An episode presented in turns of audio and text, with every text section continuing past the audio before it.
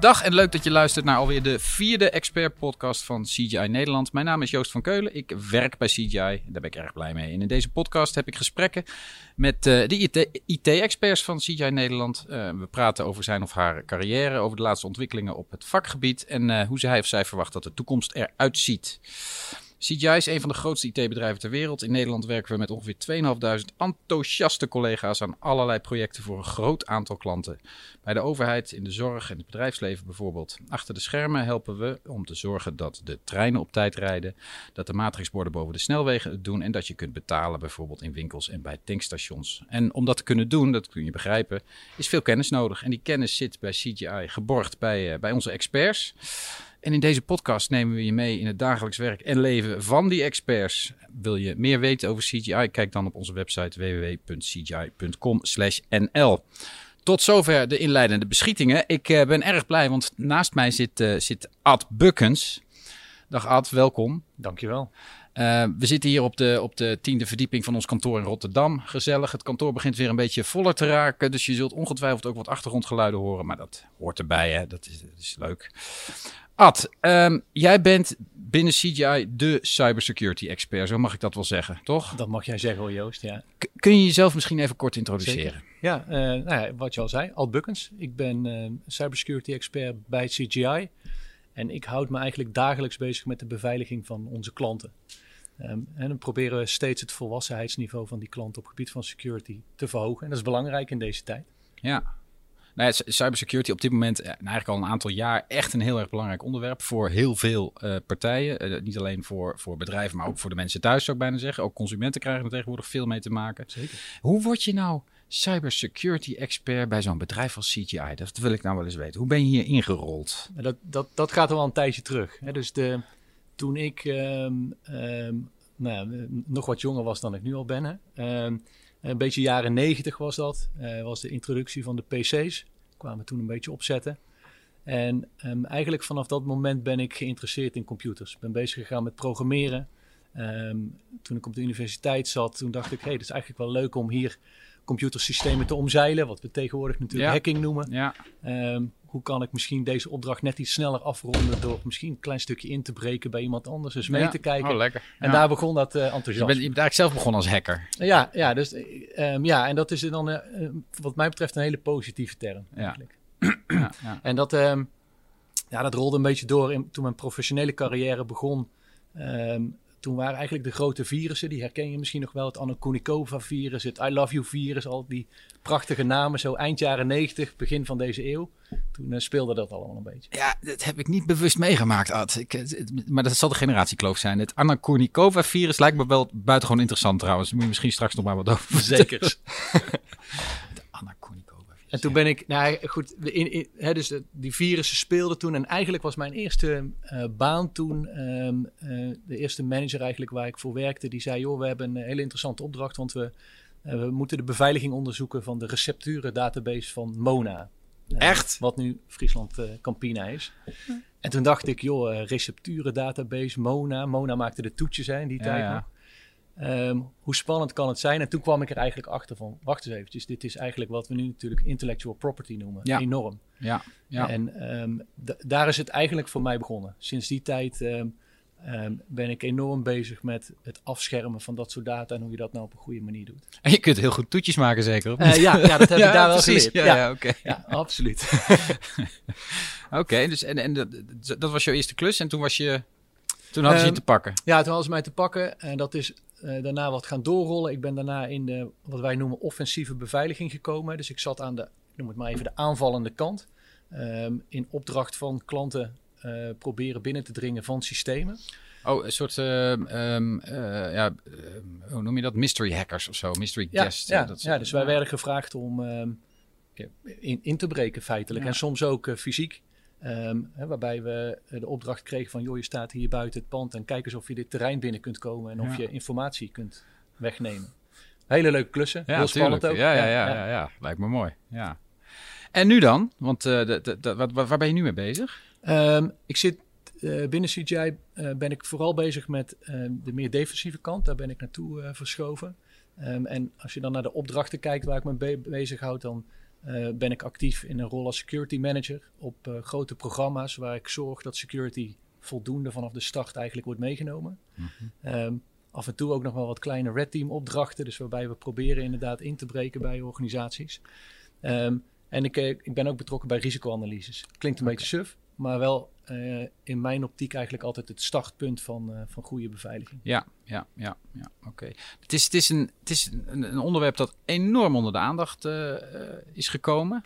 tegelijkertijd heeft het ook heel veel verschillende kanten. Hè? Je hebt natuurlijk de phishing, je hebt de, de, de hacking, je hebt allerlei aspecten. Wat, wat, wat, nou ja, 15 jaar geleden was het nou ja, veel minder in het nieuws dan nu. Wat is er de afgelopen jaren gebeurd allemaal? Het is, um, je zei het al in je introductie, hè, het is ook bij het grote publiek is het in één keer een thema geworden. Ja. Dat is wat ik heb zien veranderen in de afgelopen vijf jaar. Um, als je het afgelopen jaar kijkt en eigenlijk een beetje tijdens de COVID-pandemie, um, zie je dat uh, burgers er veel meer mee te maken krijgen. Dus dan moet je denken aan bijvoorbeeld de WhatsApp-fraude, dus dat, ja. echt een vlucht heeft genomen. Um, en wat je uh, ziet aan de meer de professionele kant van de aanvallen, um, zie je dat de aanvallers aan het opschuiven zijn. En uh, dat zie je bijvoorbeeld in uh, de Log4j aanvallen in ja. december groot geraakt. Um, en eigenlijk daarvoor, het jaar daarvoor ook al met bijvoorbeeld een SolarWinds-achtige ja. aanval. Ja, dus dat, we, ja groot in het nieuws. Universiteit die gehackt werd. Absoluut, ja. En, hè, dus je ziet, daar, je ziet ransomware aanvallen, dat zag je bij de universiteit. Ja. En, um, en, en de echt spannende aanvallen in mijn optiek, dat zijn wat wij noemen supply chain compromises, waar de aanvaller eigenlijk al heel vroeg um, in het bouwproces van software ingrijpt. En, um, en, en jou uh, een stukje software aanbiedt via de legitieme kanalen, maar eigenlijk al binnen zit. Lijkt mij op zich um, in jouw vak best wel goed dat er heel veel aandacht is voor, voor, voor dit onderwerp. Dat er heel veel bewustwording is. Want eh, volgens mij is het ook zo dat bedrijven die gehackt worden, gaat altijd iets mis. Hè, bedoel, phishing, een medewerker die op een phishing link klikt en de hele boel ligt, ligt plat of wordt gegijzeld. Maar zitten er ook nadelen aan dat het zo bekend begint te worden? Um, ja, hè, dus de, de, voordelen zijn denk ik goed. Hè? Dus uh, ik ben alleen maar blij met mensen die wat paranoia zijn en goed nadenken over informatiebeveiliging en privacy. Um, je ziet ook de nadelen in de media, um, waarbij um, sommige zaken echt wel groot worden opgeblazen, terwijl je kunt afvragen hoe, hoe groot dat risico in de mm. werkelijkheid is. Hè. Dus je ziet nog wel eens op LinkedIn bijvoorbeeld verschijnen, waarbij iemand een foto heeft met op de achtergrond een wachtwoord ja. van een wifi-netwerk. En dat blijkt dan het gastennetwerk te zijn. Ja. Weet je, het, weet je het, het, het gaat voor mij altijd, en dat is waar wij ons mee bezighouden binnen CGI natuurlijk, is Um, het juiste niveau van beveiliging. Ja. Ja, waar, waar zet je nou je, je geld en je middelen op in? Ja, ja. En, en dat hangt natuurlijk af van hoe belangrijk het, het, het onderwerp is dat beveiligd moet worden. Tegelijkertijd um, heb je ook zoiets als gebruiksvriendelijkheid. Loop je nou vaak tegen die spanning aan? Continu. Ja, ja continu. He, dus de, um, het is het continu de afweging maken, veilig, maar we moeten er ook mee kunnen werken. Ja. Dat, dat is steeds zoeken. En daar helpt risicoanalyse bijvoorbeeld je bij. Ja. Ik noemde dat even in het begin. Ja. Um, het, het, goed bepalen, is dit, is dit informatie die voor ons als bedrijf echt heel spannend is? Ja. En, en, en, raakt het ons? Raakt het ons financieel, maar misschien ook op het gebied van wetgeving? Ja. Um, en in die end is uh, cyberrisico is voor mij net als ieder ander bedrijfsrisico wat je moet managen op ja. een goede manier. Ja, ja. Dat betekent dus ook dat je uiteindelijk keuzes maakt om dingen wel of niet te beveiligen. Ja, ja sterk, zeker. Sterk te beveiligen. Ja, ja en ik. Um, is dat niet lastig uitleggen ook aan klanten? Uh, dat, is een, dat, is, ja, dat, is, dat is het zeker. Um, omdat we snel geneigd zijn om dan door te schieten. Dus dan, als we dan gaan beveiligen, dan beveiligen we alles. Ja. Um, en uh, ja, dat, dat is een uitdaging. Dus waar we vaak naar kijken is, samen met een klant, uh, wat, wat is dan eigenlijk het dreigingsprofiel? Ja. dus met wat voor type aanvallen heb jij te maken? Heb jij te maken met een cybercrimineel die probeert snel geld te verdienen? Of heb je te maken met een statelijke actor die echt probeert op, en ook zeg maar over een langere periode van tijd, uh, bij jou probeert binnen te dringen om informatie te stelen uh, ja. of om je processen te verstoren? Ja, ja, ja. Schrikken klanten wel eens van alles wat je tegen ze vertelt? Uh, ja, regelmatig. Ja. ja. ja omdat we um, een beetje afhankelijk, denk ik, in met wie je spreekt. Um, maar we zijn nog wel eens naïef. Toch wel? Uh, ja, we zijn nog wel eens naïef. En dat de, de, de um, naïef in die zin dat we ons niet realiseren hoeveel onze informatie waard is. Ja. En geldt dat dan alleen voor de hele grote uh, corporates? Of, of, zie je het ook gewoon zeg maar, bij het MKB wel eens gruwelijk misgaan? Je, uh, ook, ook zeker. En um, Vanuit, vanuit de gedachte van, ah joh, ik ben niet zo interessant, ik ben maar een klein, uh, klein winkeltje. Wie, en, wie wil mijn, wie informatie, wil mijn informatie, nou hebben? Nou hebben? die, dus ja. die, die krijg ik heel vaak. Hè? Ook, ook ja. trouwens privé, hè? als ik op verjaardagsfeestjes zit. Joh, wie wil mijn informatie hebben? Ja, weet je, als je gaat optellen hoeveel informatie iemand over je heeft... en je vervolgens gaat schetsen dat eigenlijk niet jij een beslissing neemt... maar uh, bijvoorbeeld de social media jou sturen in een bepaalde richting, dan wordt het wel best wel spannend. Ja, ja. ja, ja dat is wel tricky natuurlijk. En wat mij dan ook wel intrigeert, want volgens mij is het, dat geldt bij alle vormen van, van nou ja, noem maar criminaliteitsbestrijding. Volgens mij loop je altijd een beetje achter de feiten aan.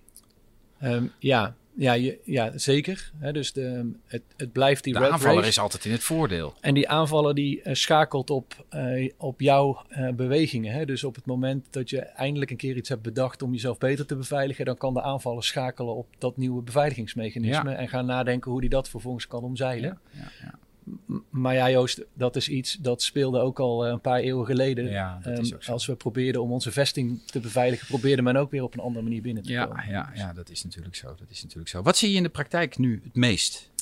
Ehm, in de. eh,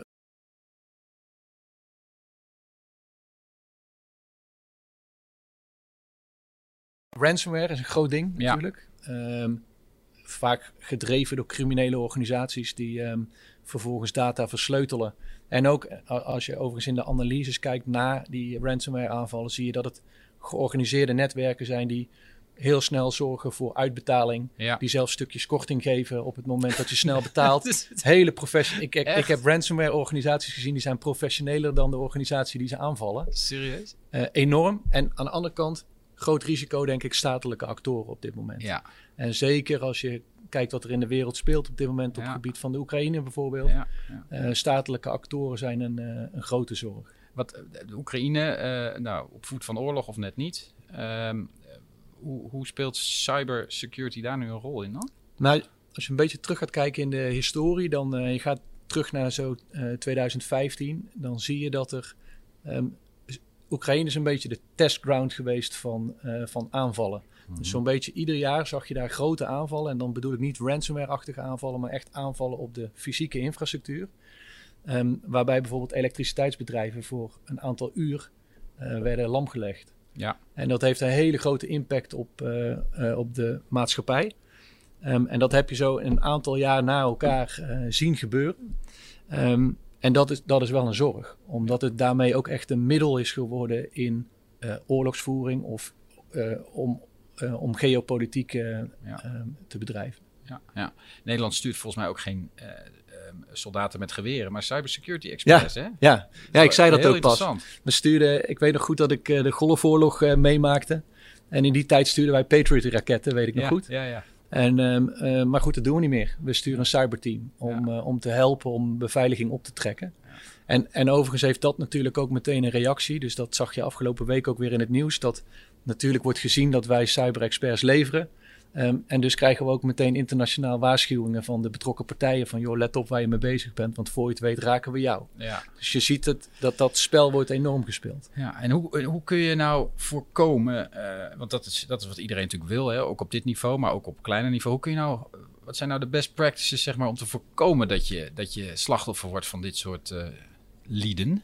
Ehm, nou, dat begint denk ik met een goed, een goede inschatting te maken van met welke partijen heb ik als organisatie te maken. Ja. Ehm, want eh, jij en ik zullen naar alle waarschijnlijkheid eh, wat minder te maken krijgen met een directe aanval van een statelijke actor. We zullen er hooguit last van hebben van zo'n aanval. Ja, Ehm, hè, dus het, het is het bepalen van welke, welk type aanvaller heb ik mee te maken en wat zijn de modus operandi van zo'n aanvaller. ja, Hè, dus welke technieken past die partij toe? Ehm, en vervolgens daarop eh, je maatregelen implementeren. Ja. Dus dat betekent dat je eh, daarmee dus ook een goede afweging maakt. En ook ni- niet te zwaar, maar eh, zeker niet te licht inzet in, je, in je beveiliging. En loop je dan wel eens tegen partijen aan die zeggen van ja, ik geloof er niks van? Ehm, bijna niet meer, eerlijk Nee? gezegd. Bijna niet meer. Dus dat, Daar heeft die dat, dat speelde zeker. Ja, daar, publiciteit is daar heel goed voor, want dat, Ja. dat komt bijna niet meer voor. Ja, ja, ja. Eh, sowieso, hè, de, de, de factor mens hebben we het nog niet over gehad. Want als ik, altijd als ik die verhalen lees over ransomware aanvallen... en, en, en dat, meestal is de basis daarvan een phishing, een phishing mail. Ja. dat klopt. Uh, nou moet ik zeggen dat, dat wij hebben intern bij CGI een uitgebreid programma. Ik, dan krijg je zo'n mail en dan, dan let je even niet op. En dan krijg je zo'n melding, wow, dit was een phishing mail, opletten. Maar ik trap er toch nog steeds af en toe in. Uh, dus dat is volgens mij bijna niet te voorkomen. Nee, nee dat, daar heb je al een terecht punt. Als, als je een stapje terug, kijkend naar uh, waar de grootste risico's zitten, wat mij betreft. Um, aan de ene kant heb je misbruik van kwetsbaarheden in software en systemen die wij ja. gebruiken. Um, en, en eigenlijk het tweede grote risico voor mij is inderdaad phishing. He, dus ja. kan op verschillende manieren. Zou met een e-mail kunnen, maar kan ook met een website. Je hebt verschillende manieren. De WhatsApp-fraude bijvoorbeeld is eigenlijk ja. een andere vorm ervan. Er zijn heel veel kinderen hun telefoon kwijtgeraakt de afgelopen jaren volgens mij. als, ja. die, als je die voorbeelden voorbij ziet komen, dat is echt altijd... Hoi pap, ik ben mijn telefoon kwijt. Kun je mij nog even 200 euro over Oh, ik heb even wat geld nodig. Ja, het is echt heel nou, dat, maar... Phishing, dat, dat, dat is nog steeds... Uh, overigens ook voor dat soort infrastructurele aanvallen... is het vaak een, de lancering van de aanval. Uh, kun je dat helemaal voorkomen? Nee, dat denk ik niet. Uh, want A, de de mail die kan precies op het juiste moment komen, waardoor je, ondanks dat je getraind bent, uh, het kan misgaan. En ik zeg altijd, die aanvallen die heeft maar, maar één foutje nodig. Ja. En als verdediger wil je eigenlijk alle kanten dichtzetten. Ja. En dat, dat lukt bijna niet. Dus je bent uh, ook afhankelijk van technische middelen. Um, maar het is wel heel belangrijk, en we noemen dat de human firewall. Hè? Ja. Uh, het is heel belangrijk dat de, de medewerker alert is. Ja. Want daarmee haal je wel natuurlijk een heel stuk weg. Ja, ik heb me daar wel, want ik denk er wel eens over na. Want je kunt het volgens mij nooit voor 100% voorkomen. En als je dan ziet, ik geloof dat de Universiteit van Maastricht was vorig jaar, twee jaar terug, die op basis van één phishing mail, één iemand die op een verkeerde link uh, uh, uh, klikte, dat die, die helemaal werd platgelegd. Ja. Dan denk ik van ja, oké, okay, maar dan, dan, dan gaat er dus wat mis in die phishing aanval. Die, die link had nooit geklikt moeten worden. Maar als dan de impact van één keer klikken zo groot is, dan is aan de achterkant ook iets niet goed volgens mij. Ja, Mag nee, ik dat zeggen? Ja, dat mag je wel zeggen hoor. Want de, uh, uiteindelijk is het, zodra iemand klikt, wordt natuurlijk een stukje software geïnstalleerd ja. waarmee die aanval eigenlijk pas start. Precies. Um, en op het moment dat um, je vervolgens zorgt voor goede compartimentering aan de achterkant, ja. um, kun je in ieder geval die aanval wat minder snel laten kun, verlopen. Kun je de impact verkleinen wellicht, ja, hè? Ja, en het is denk ik net als, nou ja, ik noem het maar traditionele oorlogvoering, en daar is het wel vergelijkbaar mee, is dat hoe langer uh, bepaalde zaken duren voor een aanvallen, A, hoe minder interessant het wordt. Uh, hè, want ik zei al, het zijn hele georganiseerde organisaties die um, ook maar een bepaalde hoeveelheid tijd investeren, omdat anders de business case weg is. Ja, natuurlijk. Dus dat speelt mee. En uh, tweede de voordeel... business case, jongens, jongens, je zou er bijna cynisch voor worden. Ja, nee, ja dat, dat, dat is het ook wel voor deze ja. clubs. Ja. En het tweede voordeel vind ik van het, um, op het moment dat dat wat langer duurt, um, dan uh, heb je ook meer kans natuurlijk om te detecteren ja. als verdedigende partij. Ja, ja, ja, dat is zo. Dat is zo. Uh, dus het belang van die security de, zit veel meer in de keuzes tegenwoordig die je maakt aan de voorkant. Hè? En hoe ga je dan om met legacy systemen? Bijvoorbeeld systemen die al twintig jaar draaien en, en, eigenlijk totaal niet hiermee zijn, zijn ontworpen. Is, is dat nog te redden of moet je dan alles weggooien en opnieuw beginnen? Um, nou, dat is wel te redden. Um, hè, want nou ja, je noemde in je introductie noemde je al een aantal klanten waar we lopen. Da daar, daar staan veel legacy systemen. Daar is overigens ook heel goed over nagedacht. Mm -hmm. hè, want dat zijn systemen die je voor de langere tijd neerzet. Hè. Um, als je het hebt over, nou kijk naar waterkeringen. Als je kijkt naar um, systemen die je in een fabriek zullen we de waterkeringen wel gewoon even goed beveiligen? Ik bedoel, het, stormt, dat uh, het is de ja, dag van de storm Eunice ja. uh, vandaag. Dus laten we hopen dat dat goed gaat in ieder geval. Maar als je kijkt naar hè, waterkering, maar bijvoorbeeld ook fabrieken. Dat zijn allemaal uh, grootschalige investeringen. Ja. Die je voor langere perioden van tijd neerzet. En waar je lastig um, je systemen vervangt of update. Um, waar het denk ik mee begint is dat je A, dat onderkent. Um, en daar vervolgens kun je natuurlijk prima maatregelen omheen treffen. Want waarom zou je zo'n systeem bijvoorbeeld um, neerzetten in een omgeving uh, die bijvoorbeeld gekoppeld is aan internet. Ja. Um, en misschien heeft hij die koppeling nodig, maar dan kun je misschien op een andere manier beveiligen. Ja. Dus je, je treft iets andere maatregelen. precies. Even terug naar de, de, de, de menselijke kant. Want dat lijkt mij, uh, je kunt alles nog zo dichtzetten. Je maakt natuurlijk keuzes in wat je heel erg goed beschermt en wat je minder goed beschermt. Maar uiteindelijk, als er iemand op zo'n link klikt, dan ben je eigenlijk altijd aan de beurt. Dat, dat lijkt me toch wel best wel ingewikkeld. En denk je, heb je, heb je, heb je daar al iets op bedacht? Nou ja, we, um, Ga er wel vanuit dat jij dat ja, even Ja, zeker. nou ja, even oplossen is een tweede. uh, maar natuurlijk, er zijn, jij, jij noemde al uh, trainingsprogramma's die er, uh, die er zijn. Ja. Um, dat heeft vooral te maken met um, het simuleren van zo'n phishing aanval. En dat staat of valt voor mij niet bij het versturen van één Mhm. e-mailtje en dan eens een keer kijken hoeveel mensen daarop klikken. Eh, dat is wat mij betreft helemaal niet relevant. Voor mij is het relevant om te zien hoe snel gaan mensen ook detecteren dat iets echt een phishing e-mail was. Hoe Dus zitten ze er bovenop? Ja, dus het is de combinatie van eh, klikgedrag van mensen versus eh, rapportagegedrag. Hè? Dus hoe, hoe gaan mensen rapporteren dat iets Ja. phishing is? En uiteindelijk wil je natuurlijk daar de, de balans omdraaien. Dat eh, je steeds meer mensen krijgt die rapporteren. Steeds minder mensen krijgt die klikken. Ja, ja, ja. En het kan ook door nou ja, leuke dingen. We hebben de Hacker Escape. eh, hij staat hier bij ons voor de deur. Ehm, onze, eh, onze escape room. Waar je ook op toch weer een leuke, ludieke manier wordt geconfronteerd met dat thema. Ja. En wordt uitgedaagd. eh, eigenlijk zoals een aanvaller je uitdaagt om ergens op te klikken wat je misschien niet zou moeten doen. Ja, het is, ik, heb, ik heb hem mogen doen, Ad, en het, het is, het, hij is best wel pittig, hè? Ja, ja. Het is, is een, mobiele escape room eh, die je heel erg bewust maakt van, eh, van eh, nou ja, de gevolgen van, eh, die, die domme dingen die je doet kunnen hebben voor allerlei, eh, ja, allerlei problemen die daarna gaan komen. En het is, ik moet er niet, ik, ik moet er niet veel verklappen, maar het is echt wel een heel leuk ding om te doen. En Ja. ik merkte ook wel dat de eerste keer dat ik hem deed, toen ik, dat, toen ik eruit kwam, ik dacht van, jemig, dit, het gaat dan over briefjes met wachtwoorden en zo. Dat ik denk van, jemig, dat heb ik gewoon thuis op mijn bureau liggen. Ja, niet voor CGI, maar voor mijn eigen heb ik, zo, ik heb gewoon zo'n lijstje met allemaal privé wachtwoorden, die staan dan uitgeschreven. Ik denk, ah, dom. Dus ik vond het wel, ik vond het wel echt tof. Maar die kunnen, die kunnen we gewoon... Kunnen eh, we, ja, zeker. Kunnen omdat hij mobiel is, kan hij overal staan. Ja, zeker. Ja. En het leuke is denk ik dat hij, en dat maakt een mooie vergelijking met een, een, een echte phishing aanval, ehm, is de, er zit een vrij grote tijdsdruk op zo'n spel. Hè? Dus wij Ja. spelen dit spel in een kwartier. Ja, het is niet echt ontspannen. Nee, nee, het is zeker niet ontspannen. Het is dus het lijkt spel, heel maar op het is jouw, niet echt eh, ontspannen. Het lijkt op jouw mailbox, hè? Ja. Dus jij bent je mailbox aan het wegwerken en je Klik, wil klik, eigenlijk ook nog andere dingen. Je klikt daar doorheen en vervolgens klik je op het verkeerde linkje. Ja, en dan eh, gaat het wel mis, eh, moet ik zeggen. Nee, het is hartstikke, hartstikke leuk. En dat heb je zelf ontwikkeld, mo- mogen ontwikkelen binnen Ja, CGI. ja, zeker. Ja, het was een leuk, was een leuk project.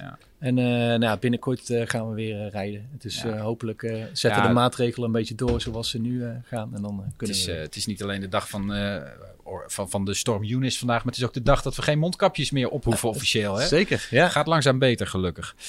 Oké, ehm, nou, we staan dus ook aan de vooravond van, van waarschijnlijk wat gedoe in de Oekraïne. Ehm, eh, hoe, heb je nog advies? Als je nou de Nederlandse overheid was, wat zou jij dan doen op het gebied van cybersecurity op dit moment? Nou, je- gaat, staan we een beetje goed voor op eh, nationaal ja, niveau? zeker. Hè. We, do- Ja? we doen het best wel goed. En je ziet ook dat, ehm, noem het maar even, de verhoogde dijkbewaking... naar aanleiding van bijvoorbeeld dat soort ehm, incidenten...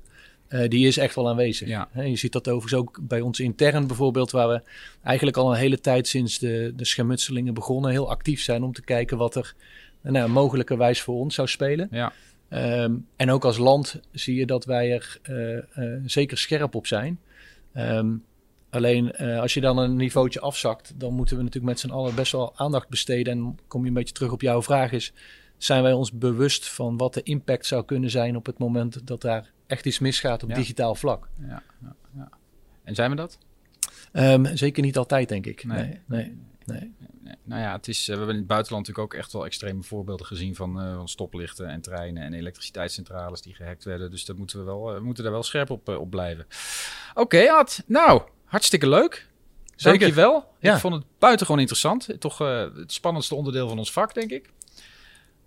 Toch? Het- het- ik, ik vind dat wel Ja, natuurlijk. ja, en ook het leukste deel van ons. eh, Ja, ja dat, dat moet je wel zeggen. Nee, Ja, dat is wel ja. flauw. Eh, Super interessant, Ad. Ik hoop dat je nog een keer terug wil komen. Eh, Zeker. Dank voor dit half uurtje. Dank voor het eh, eh, luisteren.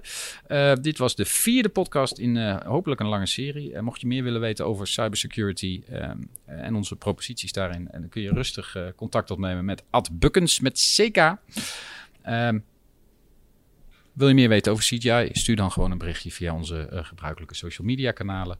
Of eh, bel gewoon. Wij staan altijd open voor een kop koffie. Lijkt het je een interessant vakgebied? Eh, mail ad, app ad. Komt allemaal dik in orde dan.